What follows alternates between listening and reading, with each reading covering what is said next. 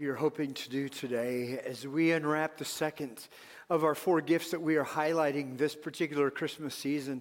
We've entitled the series Simple Gifts um, because they're simple in that these, these names are very familiar. The gift of joy that we covered last week. Uh, how many of you guys liked to laugh at church last week? I mean, it was just fun. I mean, because God has given us incredible joy, and a great expression of that joy is incredible laughter. Um, but you know, today is like going to the gym and working out your core muscles.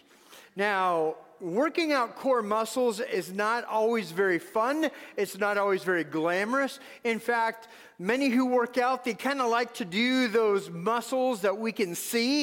And it's like, man, biceps and chest and all that kind of stuff. But you know, there's the core muscles that are so important.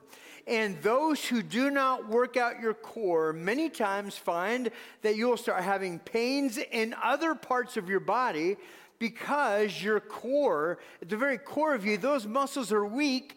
And because those muscles are weak, it has an effect on the rest of your body. Well, I think that's how today's subject matter is worship. Worship can be such a very familiar term. Um, but today we're going to unpack the gift of worship and really press into this question what is worship? I know so many times we limit it, as the video said, to an experience that we have here on a Sunday morning. But worship is so much bigger than that. And we learn a lot about worship by, you know, some of the characters that you might have in your nativity set, which are the wise men. And so we're going to cover that story today. And I'm going to really focus in on only one part of that story because a few years ago I did a deeper dive into the gifts and the meaning of the gifts and the nature of those gifts. But today I think we learn a lot about how we can answer this question what worship is, what an expression of worship is. And so I invite you to open up your Bibles to Matthew chapter 2. Matthew chapter 2, we are going to read verses 1 through 12, but again, really focus on um, verse 11. Um, and so, with that, um, please stand for the reading of God's word. It says, Now after Jesus was born in Bethlehem of Judea, in the days of Herod the king, behold, wise men from the east came to Jerusalem, saying, where is he who has been born King of the Jews? For we saw his star when it rose and have come to worship him. When Herod the king heard this, he was troubled, and all Jerusalem with him. And assembling all the chief priests and scribes of the people, he inquired of them where the Christ was to be born. They told him, In Bethlehem of Judea, for so it is written by the prophet. And you, O Bethlehem, in the land of Judah, are by no means least among the rulers of Judah, for from you shall come a ruler who will shepherd my people Israel. Then Herod summoned the wise men secretly and ascertained from them what time the star had appeared, and he sent them to Bethlehem, saying, Go and search diligently for the child, and when you have found him, bring me word that I too may come and worship him.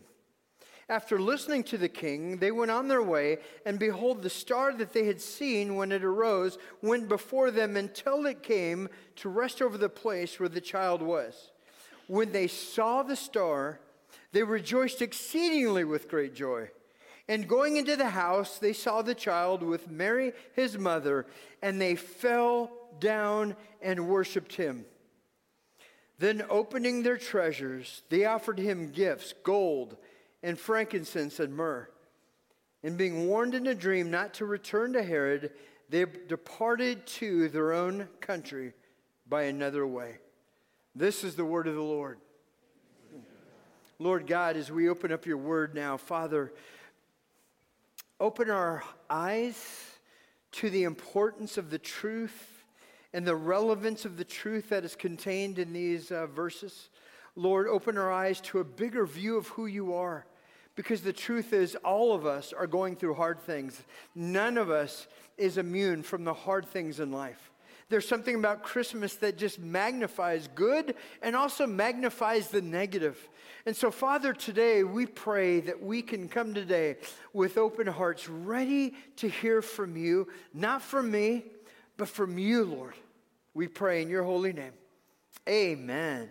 Amen. Please be seated.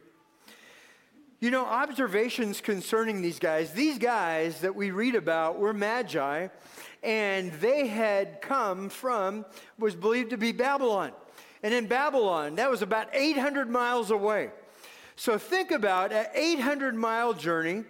If they were on camels, they would probably be at a pace of about 20 miles per day. How many of you have ridden a camel before? None? Okay, I have. It is not fun. So, for about 20 miles a day, would have taken them 40 days to uh, be able to, to travel this kind of dif- distance. So, what would lead to such a journey? Well, let, let's, let's, uh, let's investigate this here together. Um, the first one is this their study led to conviction. Their study led to conviction. It is believed that Daniel had the scriptures of the prophets. And Daniel was also a wise man in Babylon. Again, he was a Hebrew that was taken in exile, and he was distinguished among his peers and was put in places of prominence there in Babylon. And so here, these scriptures, these prophets had prophesied all of the signs that would come together. And what I love about these magi, and that is they were scientists. They were ones who studied, and they were also those of faith because the scriptures had really informed them, and they were convinced based on the scriptures and the signs that they saw in nature. And I think, uh, man, what a beautiful thing. We're going to study that in our journey in the book of Genesis starting in January in that tragically through time, science and faith have taken separate journeys, which I think is so unfortunate because I think what Romans 1 says is this that the heavens declare the glory of God, and that nobody is without excuse, that God has made himself and has revealed himself just in the beauty and the complexity of his created order. I mean, just think of you guys. Look in the mirror, how complex you are, how beautiful, how wonderfully designed you are. Nobody here is an accident. You have been designed and created by God exactly the way He has created and designed you. But you know, um, as we talked about last week, the angels revealed something incredible that was so good that the shepherds left their sheep to go to see this person, this capital P person, in person. In the very same way, these wise men from 800 miles away, they saw the signs and they said the signs are so spectacular that truly this is something significant. So their study led to conviction, and their conviction led to the 800 mile journey. I mean, that's very significant because as we read through the story, this is what I want to contrast for you. Twice we saw the word worship, that these wise men came to worship. They are coming to express their worth, that this one that they're coming to is worth that kind of journey, worth the gifts that they were going to bestow, that he was worth it. Now you have in contrast one like Herod who got his scribes and say, hey, you know what? You guys are asking a question. I don't know the answers to that. Let me get the religious leaders. Those religious leaders come. They open through the scroll of Micah and they go, wow, this one is to be born in Bethlehem. Bethlehem was only about five miles away from Jerusalem. And I want you to think about this. I want you to think about here these Gentile pagan wise men who studied these prophets back from um, just 700 years prior. They're studying these prophecies and they see something amazing that was worth the journey, 800 miles. They come to Jerusalem And the scribes in Jerusalem said, Oh, okay, here's the sign. You guys said you saw the signs? Okay. Well, can you now just go five miles? And if you see this baby, just come back and report it to us. They could not take that five mile journey. That there is nothing that moved their heart about the scriptures. And I find how true that can be today people I know, some of, unfortunately, the most joyless people can know the scriptures, can win all kinds of Bible quizzes, and yet it's like, where's the joy? The joy comes from actually beholding, actually seeing. Actually, it takes some work. It's core muscle work. It's going to take a little bit of effort, but it's cooperation, it's training with the Holy Spirit of God to take the journey. And what does this journey lead to? This is what I want to focus in. Verse 11. It says, And going into the house, they saw the child with Mary his mother, and they fell down and worshiped him. I want you to understand that. Maybe underline that in your Bible. They fell down and they worshiped him. Now, I want you to understand that theologians agree that these wise men did not get here to this place to see this baby king until Jesus was close to two years of age. Now, I want you to think about that because in our manger sets, you have the little baby in the manger, and you've got wise men bowing down and giving gifts to this little baby. Now, question for you How many of you know any two year olds? Okay, I remember when Tammy and I were married, and we were uh, um, in a restaurant in San Diego. Um, we were seeing just these little kids, these toddlers, and they're running all over the place, just wild and crazy. And I said at that time, man, when I have a kid, you know, you've been there, you've done that too. You go, when I have a two year old, man, they are really going to behave. You know, this toddler is really going to behave. And then guess what? We ended up having a couple of them. And it's like, oh, wow, this is, this is a little bit more difficult. Now, I want to bring that to light because that is about the age Jesus was when these wise men came to offer gifts.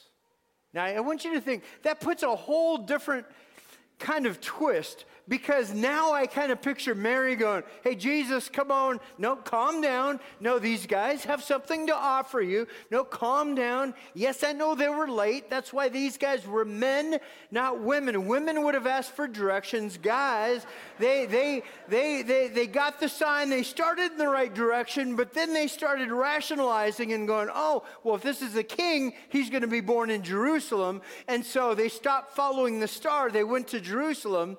And uh, no, a woman would have asked for directions, gotten there right on time, and would have cleaned up the place. Not just given gifts, but also love language of cleaning up the place. No, these were dudes, these were guys. They got there late, they offered their gifts. But here it has that even before a two year old, these guys bow and they worship. Two year old. And I just think here is just the mystery of this two year old that he is the majesty of God with the meekness of man all bundled up into one. Now, they don't always understand. I'm sure he just looked like any boy. He didn't have like this halo over his head or anything like that.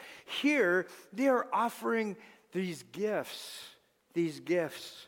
See, and I just think what a beautiful picture of worship. So, what is worship? I dared to kind of put it into a definition like this Worship is our response to who God is and what He has done.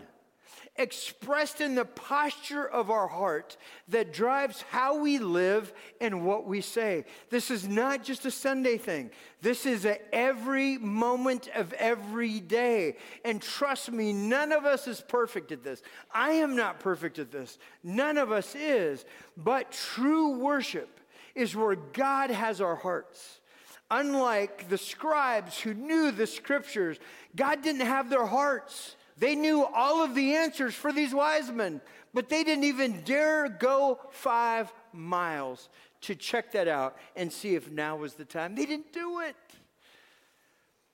When I look through the scriptures, there is a, some Hebrew words and there's some Greek words I think that are different expressions of worship because all of us can have our tendencies. Some of us love to praise and worship in song.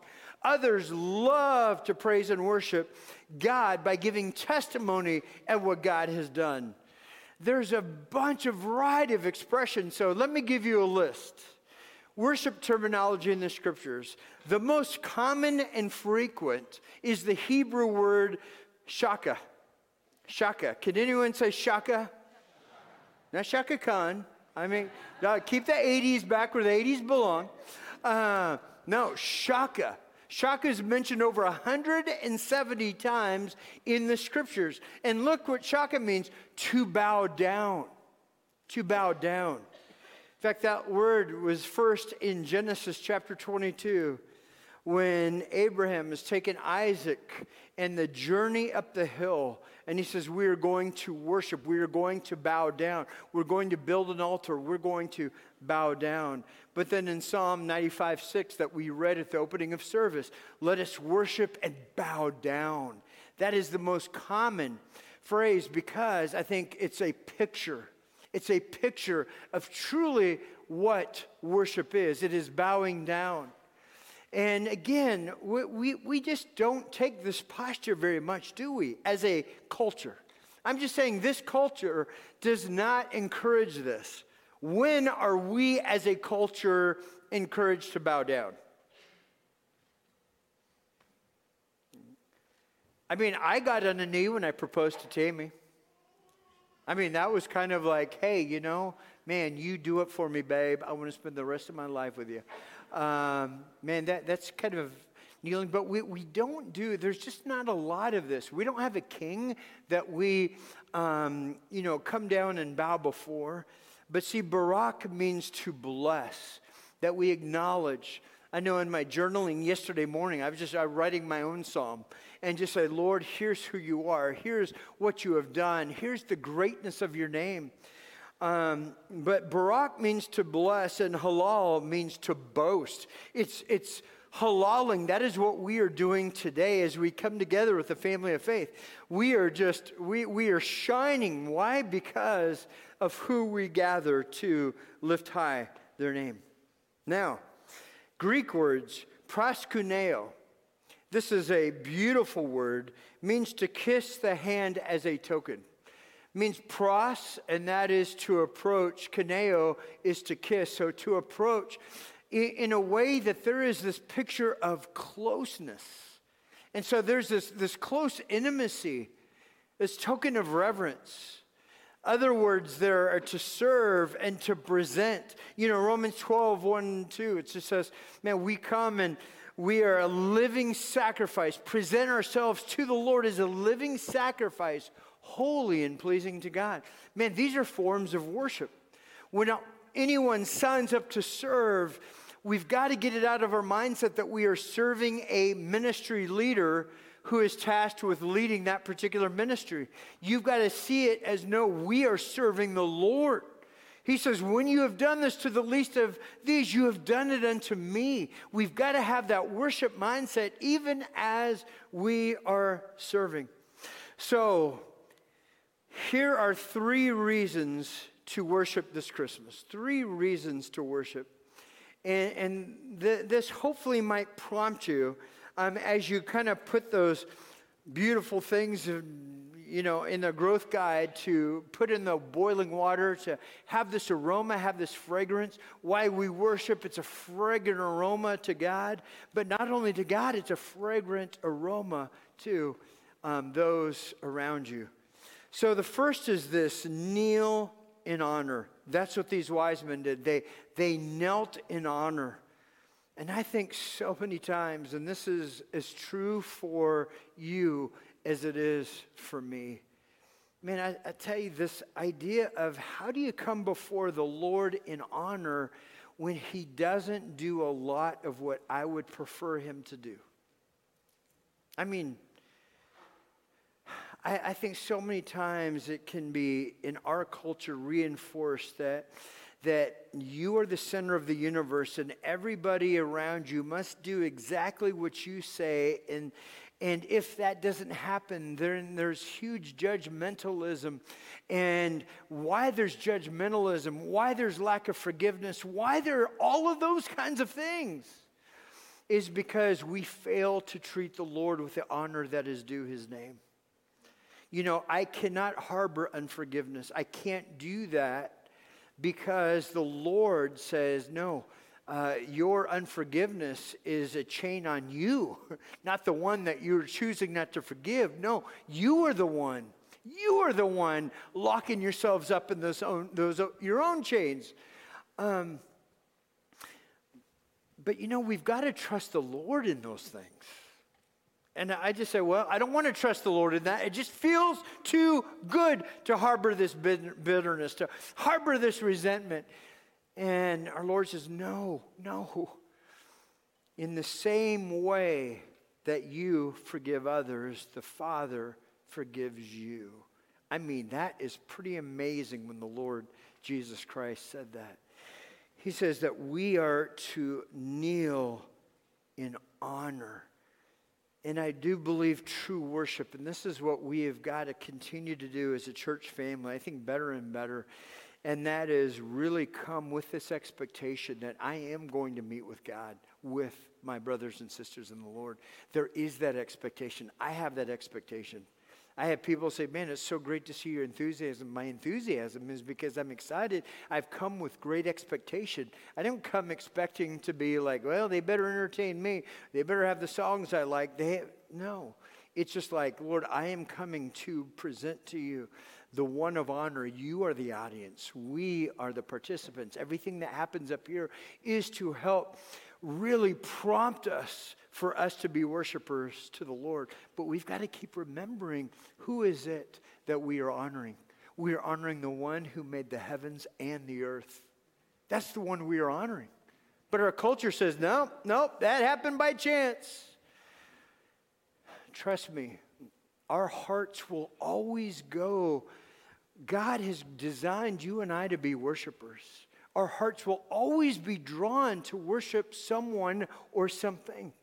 I was reading about Taylor Swift and this Eras tour that she is on. She makes $13 million an evening because of the crowd she draws and the average ticket price i think i read was 12 or 1300 dollars the average ticket price that means some are paying way more than that and maybe there's a few under that but it is amazing they are saying that her tour will infuse about $5 billion into the economy. Why would it infuse that much money into the economies in which she's having all of her concerts?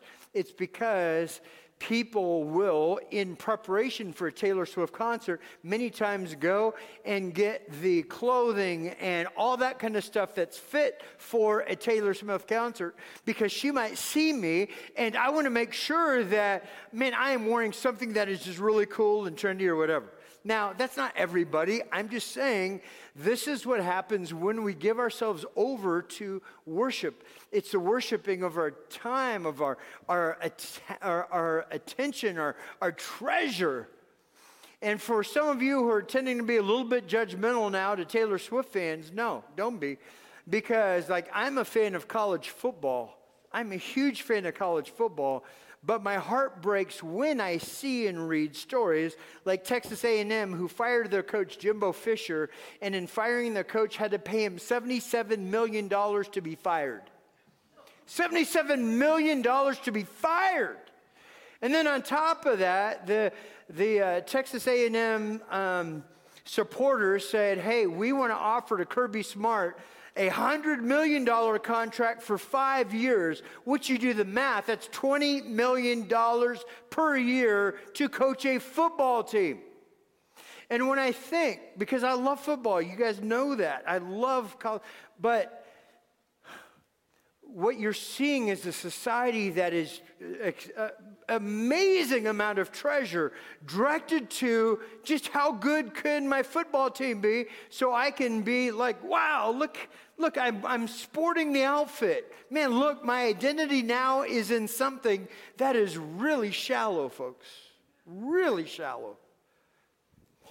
So I, am just saying, in all fields, we will kneel down and give our time, our talent, and our treasure to something or somebody. We will do that each and every time. We were designed to do that. But God has shaped that for us to be mesmerized by who He is. And that He is a God that, even though He has infinite wisdom and glory that is even spoken about in the heavenlies, that here you've got this God who has come in the form of Emmanuel, God with us, clothed to a place where we can see him and, and show honor to him. Remember Moses. Moses in the wilderness says, Hey, hey, God, I, I want to see you. And do you remember what God said? Nobody can see me and live. My glory is so great, nobody could see me and live. But you know what? Cover your face, and I will pass by, and I'll give you a glance at my backside. And just with the simple glimpse of his backside, the whole countenance of Moses was changed. It was just amazingly changed.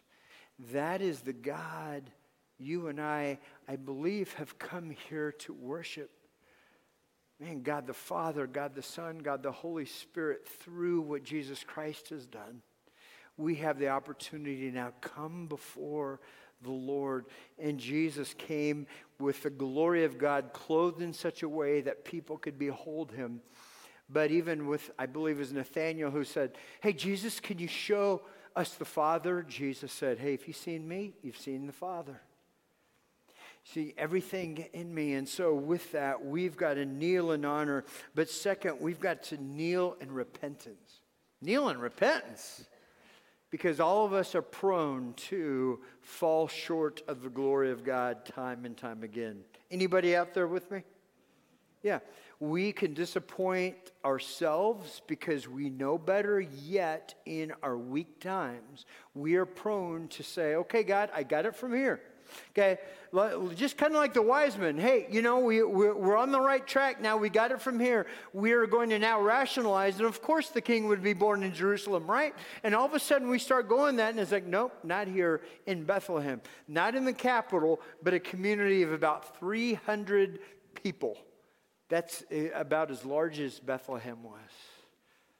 But see, we need to kneel in repentance. But repent, repent of what? You know, if I'm honest with myself, sometimes I just have to say, Lord, I, I've got to repent from my disappointment in you. And, and that, that's a very real prayer. As a Lord, I, I at times, I just got to be honest. I'm disappointed in this, I'm disappointed in this, I'm disappointed in this. Now, it doesn't change calling, it doesn't change mission, it doesn't change any of that. It's just, Lord, I'm struggling with some things.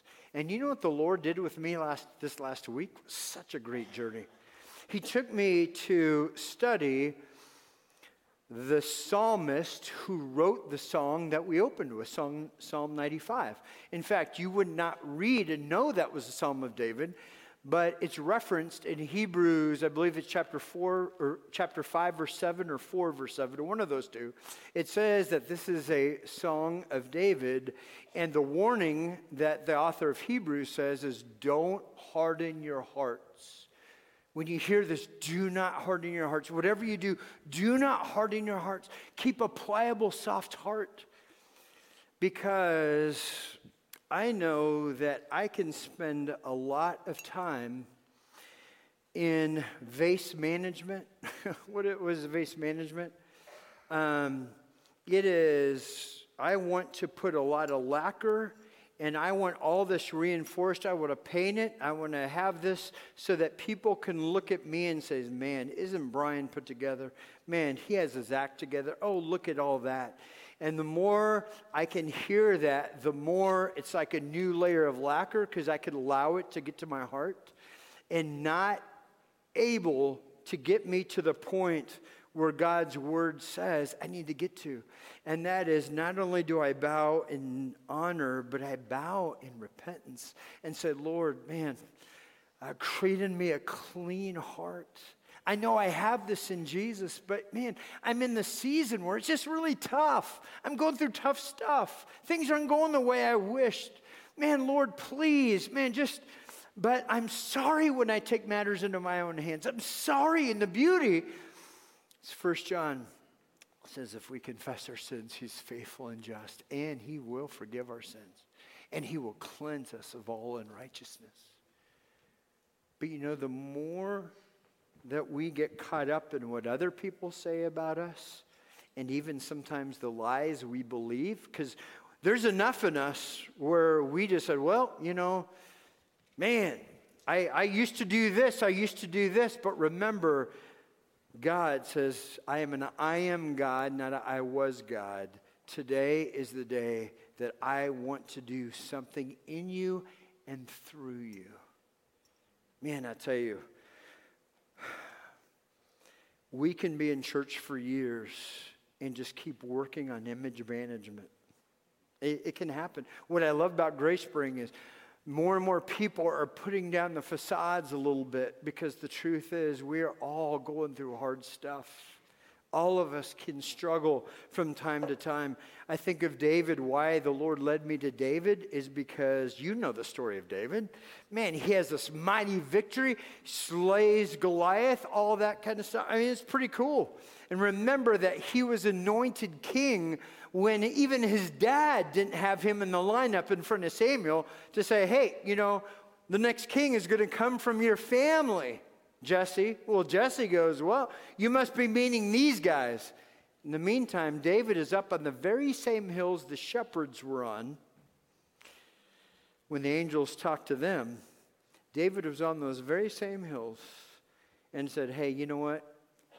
Uh, you're needed at your father's house. He was anointed king of Israel. Anointed king of Israel. That's a beautiful thing. He was anointed king of Israel. And then do you remember what happened to his life? Remember the guy he reported to was a spear throwing king, Saul? Saul threw spears at David, and you know what David did not do? Throw spears back. Say what? why would the Lord anoint David is the next king? I mean, shouldn't everything go really smooth for David? I just don't get it. It's like, okay, now you are my anointed. Now it's time for a ride. It's time for a ride. And if you study David's life, for years he had to run from an angry Saul and then it looked like everything worked out well and that David was going to be able to end this whole thing of running from Saul because Saul was there alone in the cave and all David had to do is, is get a dagger into Saul and that would have done away with that. And you said, Yes, I would have taken matters into my own hands. But do you remember what David did? He said, Far be it from me to do such a thing to the Lord's anointed. Okay, what had his heart? I just want to ask, what had his heart to be able to say that? The fear of the Lord. Because David knew, hey, I have been anointed by the King of Kings and Lord of Lords. I've been anointed, and I know that in me I have got to live with a humble stance Yes, I know I have the temptation each and every day to take matters in my own hands, but I will not do that. Leading to kneeling in submission. Lord, what would you have? Not my will, but your will be done. We read of that of Jesus in the Garden of Gethsemane, remember? I love the honesty of the Bible where he was saying, Lord, if it's possible, may this cup pass from me. Man, he didn't want to go through all that he knew was going to happen on the cross, but what drove him was the will of the Father who said, This is my love for my creation. And Jesus humbly, in submission, says, But not my will, but thy will. What, a, what an incredible picture. Y'all, um, there's a beautiful story, um, just a beautiful story recorded in three of the four Gospels. And it's a story of Mary. Mary was one who the Lord had just, she had knelt at Jesus' feet. Remember, she was the one who, instead of being busy doing stuff for Jesus, she spent time with Jesus. She hadn't forgotten her first love. And she does something very, very beautiful. She has this jar. This jar is just full of just beautiful, incredible, fragrant aroma perfume. The scriptures say it was about 300 days' wages worth. So that's almost a year's worth of wages that this perfume cost. And she had that. And she had that before the Lord. And, and uh, you know, Jesus was around and there were those with him. But then she took this. She took this and she did something that once she did this, she would not be able to take it back. Do you remember what she did? She came before the feet of Jesus.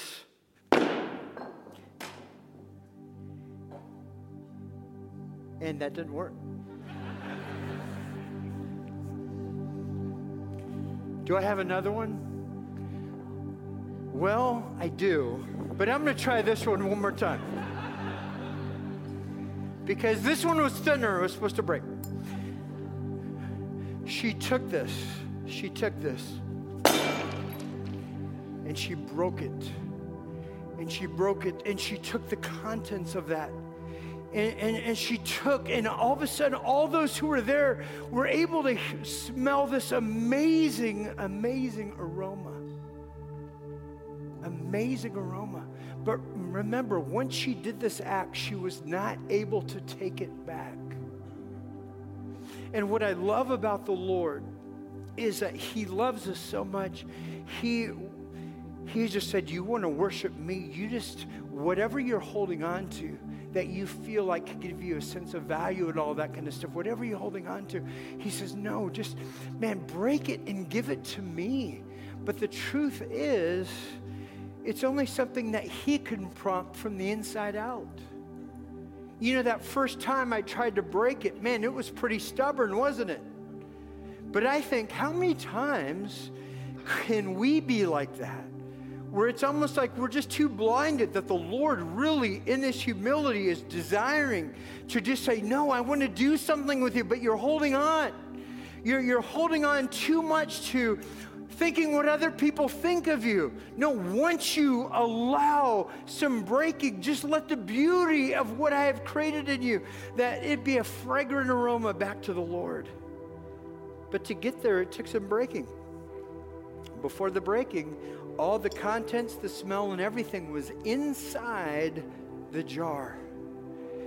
And I tell you, I think it's a beautiful lesson. It was no accident that that did not break the first time. Because I think for some of you, the Lord God has been trying to just say, No, I, I want you. I want your heart. I want your heart. Yeah, but I like my image. Sometimes your image just has to go out the window and say, Hey, the very first thing I need to do is just humbly honor in repentance and submission and say, Lord, kind of do your work in me. Do your work in me.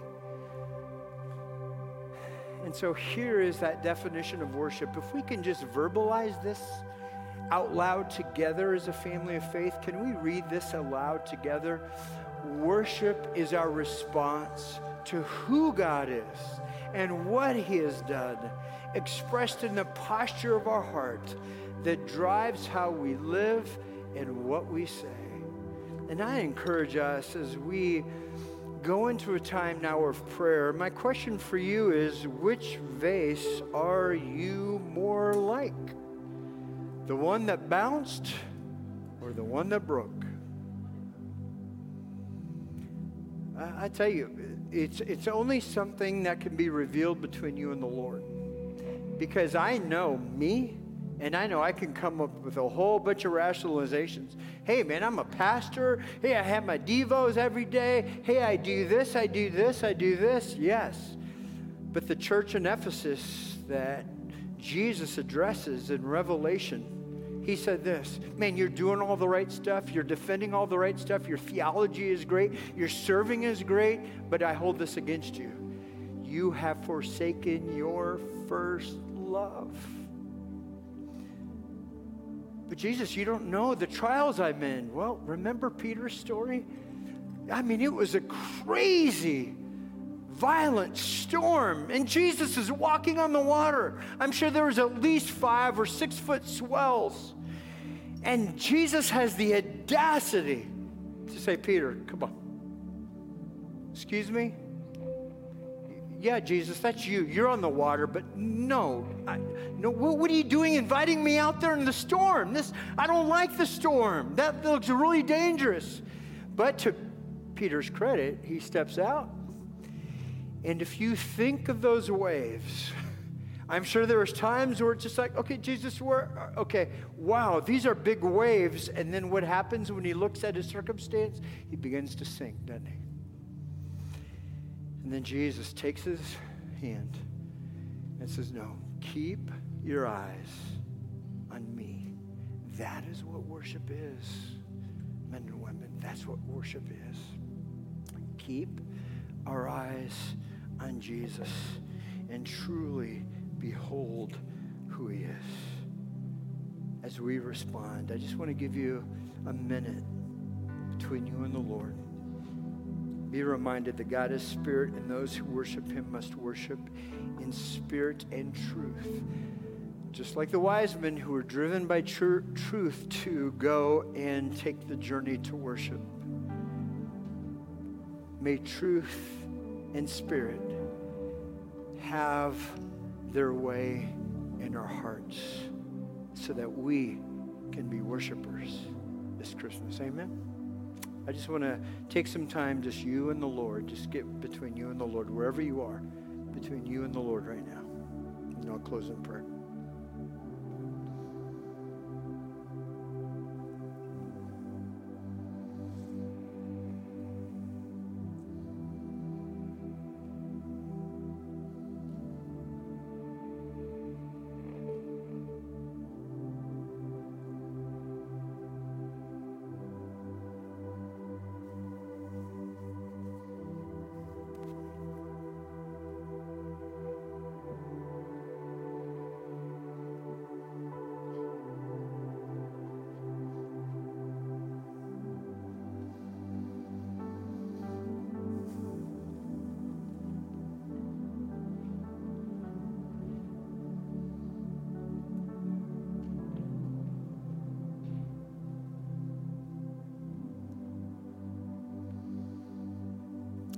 God, thank you for these moments. Lord, I thank you for the imagery of that illustration. I love that first time because I am so much like that. Where instead of breaking, I end up running. but yet, Lord, you lovingly bring that back. And you do a work that causes me to truly break, exposing everything I'm trying to hide from you or anybody else, and for your Holy Spirit to do something beautiful in that moment. Father, every good and perfect gift comes from above, and the greatest gift is you. and when we give you our hearts, Lord, no matter what difficult circumstance we are in, we can trust that you are a good God and that even our breaking is for our good and for your glory. Thank you for using cracked pots like us, Lord. But Lord, may we live in the humility that comes from being people worshipers. Lord, have your way in our hearts right now. We pray these things in your holy name. Amen. You know, church, if uh, you find online or here that you just want to take that step of faith and you go, you know, I, I, I may have been in church most of my life, but I, I just feel a breaking and I need some prayer. We want to pray with you at the end of service. Please don't go through that alone. Man, you, you just need people to encourage you, to love on you. If you're going through a hard situation and you need us, man, we are here for you as a church, whether it's leadership or not. Man, we've got people who are committed to desiring the name of Jesus to be exalted. And the greatest way to do that is for us, I think, to pray and lift one another up before our Lord. Amen. Yeah, let's sing.